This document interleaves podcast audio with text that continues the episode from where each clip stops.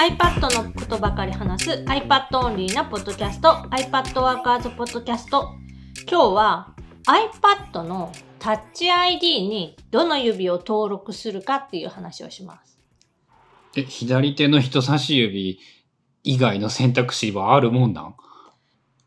例えば、今 iPad にタッチ ID がついているモデルっていうのが iPad Air と iPad mini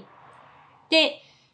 縦型に持った時にあ、右、右あった。カメラを例えば上にする。まあ、iPad って基本的にど、どの向きでぐ回しても、その常に上が上になるようにって説明ちょっと難しいけど、画面がくるくる回って、どういう持ち方しても基本的にはその問題ないように作られているんだけど、一応そのカメラを上にして縦型に持った時に、えー右上の場所にそのタッチ ID の電源ボタンでもある部分だよね。がついているっていう。そうか、俺はもう横向きで使うことしか考えていないから、左手の人差し指しか考えられないと、すごく思っていたんですけれども、縦に持つなら右の人差し指だなっていう気がしてきた。あとね、その横に持つ場合でも、意外と左手の人差し指でタッチ ID を通すのって難しかったりする。俺やってねえから知らないだけなんかな使ってないから。今 iPad mini がタッチ ID なので、普段からその指で解除するんだけど、まあ、縦型に持っているときは、右手の人差し指が便利だし、まあ、横型で持ってるときも、えっ、と、持ち方のせいかもしれないけど、左手の親指の方が解除しやすい。すぐにパッて伸ばしやすい。ああ、その、俺が持つイメージとは違って、ちょっと手を奥の方にあって親指で押すってこと？そう、基本的にその、なんていうの、空中コントローラーを持つみたいな感じになる？持ってる状態で、じゃあどの指で押すってなった時に、左手の親指っていうのは結構大事。えー、じゃあ今、えっ、と、たくさんの指が登録されている？今3本登録してあって、右手の人差し指、左手の人差し指と親指。そうか。その、すごい、すごい当たり前だと思っていたけれども、全然使ったことがない人の想像なんて、あの、ただの想像でしかなかったよね。タッチ ID って複数の指を追加で登録することができるので、まあ、設定から追加すれば何本でも指は追加できる。合計5か6じゃなかったっけ？だったかな？で、最近は Apple もそのセットアップの時、初期設定の時に、その複数の指を登録しておくと便利ですよっていうコメントを入れるようになった。ああ、それもあれか、iPhone が Face ID になってからもうやってないから知らないんだ、俺が。あと、その左手の親指を登録する時の話で、まあ普通はさ、さっき最初に言ったみたいに、カメラが上にある状態で縦に持つうん。のが基本だとは思うんだけど、意外とそれを、まあ、逆さまにして、カメラが下に来るように縦型に持つっていうのも割とありな使い方。え、電源ボタンを縦持ちで下に来るようにして、さらにそれを左手の親指の腹でロック解除する？まあ、iPad mini、まあ、iPad Air の場合は画面がでかい、重いっていうのもあって、あんまりその縦型で手に持った状態でなんか操作をするとか書くとかっていうのが少ないかもしれないんだけど、ミニは大きさ的にも軽さ的にも全然その手に持って操作することが多くって。で、その時に、まあ、横持ちよりも縦で使うことの方がやっぱり多くって。うん、立って使う場合は縦の方が使いやすいということはすごく想像できる。で、その場合に、まあ、想像してみて、立って、手に iPad mini 縦型で持ってて、右上にタッチ ID があった場合って、右手の人差し指でグッて上から下に力を入れて、まあ、押し付けるようになるでしょ多分。で、それを180度ぐるっと回転させて、左下に電源ボタン、まあ、タッチ ID のボタンが来るように持つ。で、さらに親指が下に来るように持つんでしょ？で、そのタッチ ID するときだけは、常にその持ち方っていうよりかは、なんかしてるときに親指を振ってその電源ボタンの方に持っていって、えっと、押し上げるようなイメージ？下から上に、えー力を入れるイメージ。なので、すごくその安定もする。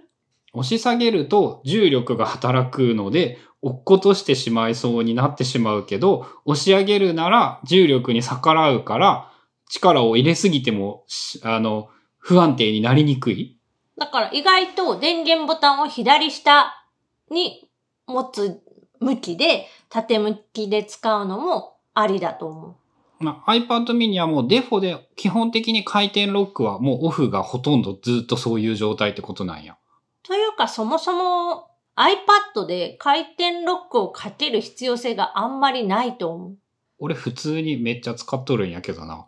なぜかというと、どういう例えば横に寝ながら動画を見たりするから、回転ロックをオフにしているとですね、iPad 画面が縦判定されてしまい、その、上下に余白が出まくるすごいちっちゃい動画に切り替わったりするんだよね。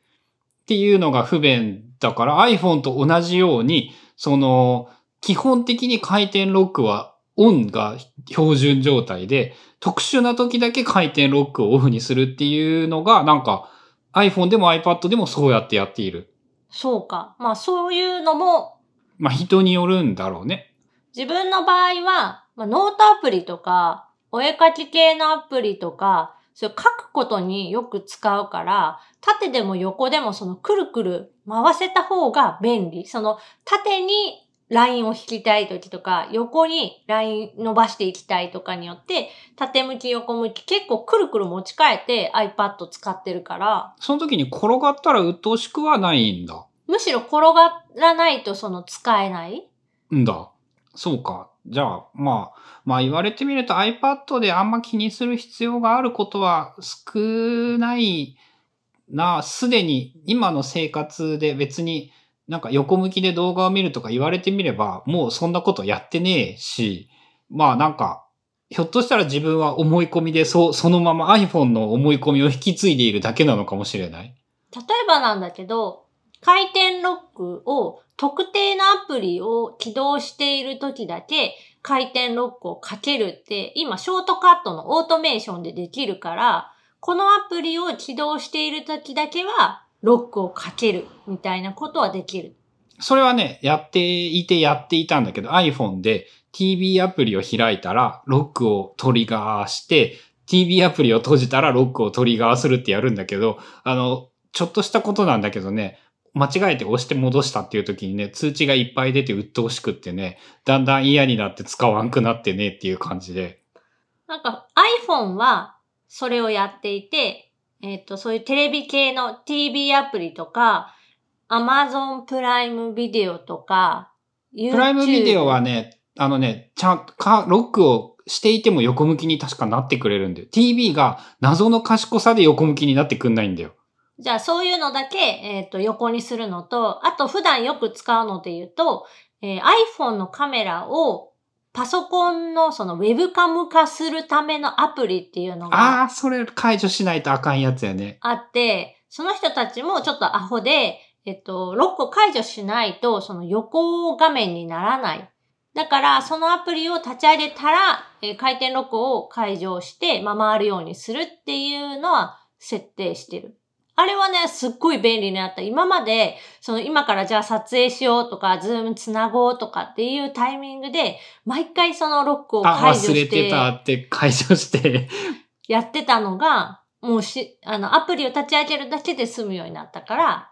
あれってさ、確かショートカットの話なんだけど、トグルにしかできなくって、解除をオフにする、オンにするっていう、あ、違うか、二つ使えばいいのかな？トグルじゃなくって。多分オンにする、オフにする、トグルするっていう3種あったと。だから立ち上げた時にオンにする、終わった時にオフにするっていう2個のショートカットを作れば、そのできるのか。多分ね。まあそういうのもあるから、まあ回転自体は基本 iPad の場合はね、オンでその回せた方が便利なことって多いんじゃないかなって個人的には思っている。まあ、その自分が横向きの画面でしか iPad を使わないのが標準であるということも、まあ影響しているのかもしれないし、ひょっとしたら、その、最近違う向きで使っていないから、なんか勘違いしていた可能性すらある。iPhone は絶対ロックしているというのは間違いないんだけど。まあでもね、その、今まで iPad Pro モデルを使ってて、で iPhone もずっとその Face ID のモデルを使っていたから、タッチ ID で解除するっていうのが、まあ今現在 iPad mini だけ使っている端末の中ではそれ1台だけなんだけど、まあまあね、やっぱ不便さは感じる。その Face ID がいかに楽かっていうことは思い知らされた。iPad ってマスクしてたらダメだよね、今でも。今でもダメ。あの、アップデートで iPhone はマスクしてたら Apple Watch もなくても大丈夫ってなってたけど、iPadOS に。関しては、それは多分含まれていない。から、その iPad をやっぱ人がいっぱいいる、マスクをしている場所では iPad を立ち上げない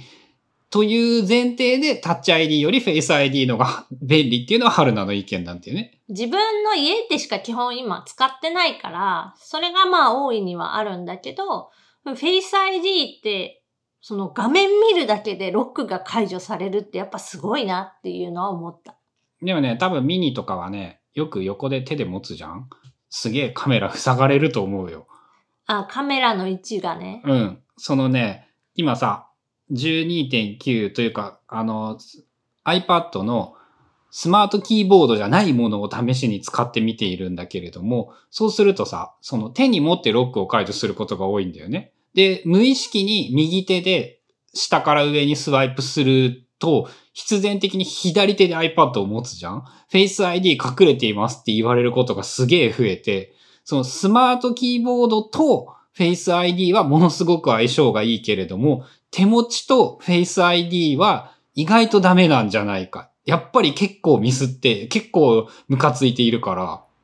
そうか。忘れてたけど、iPad Pro 11インチを裸状態で使ってた時は、よくムカついていたでしょ？そうだ、あの、Face ID を通らない。こう手に持っ指やん、指て、やんって言っとっ指で。隠れてるってあったわ。もうすっかり忘れてたけど。だからまあ iPad はどっこいどっこい。iPhone は今の時代マスクもつけていたとしても iPhone の Face ID は、えっと、多くの人がきっと便利なんだよ。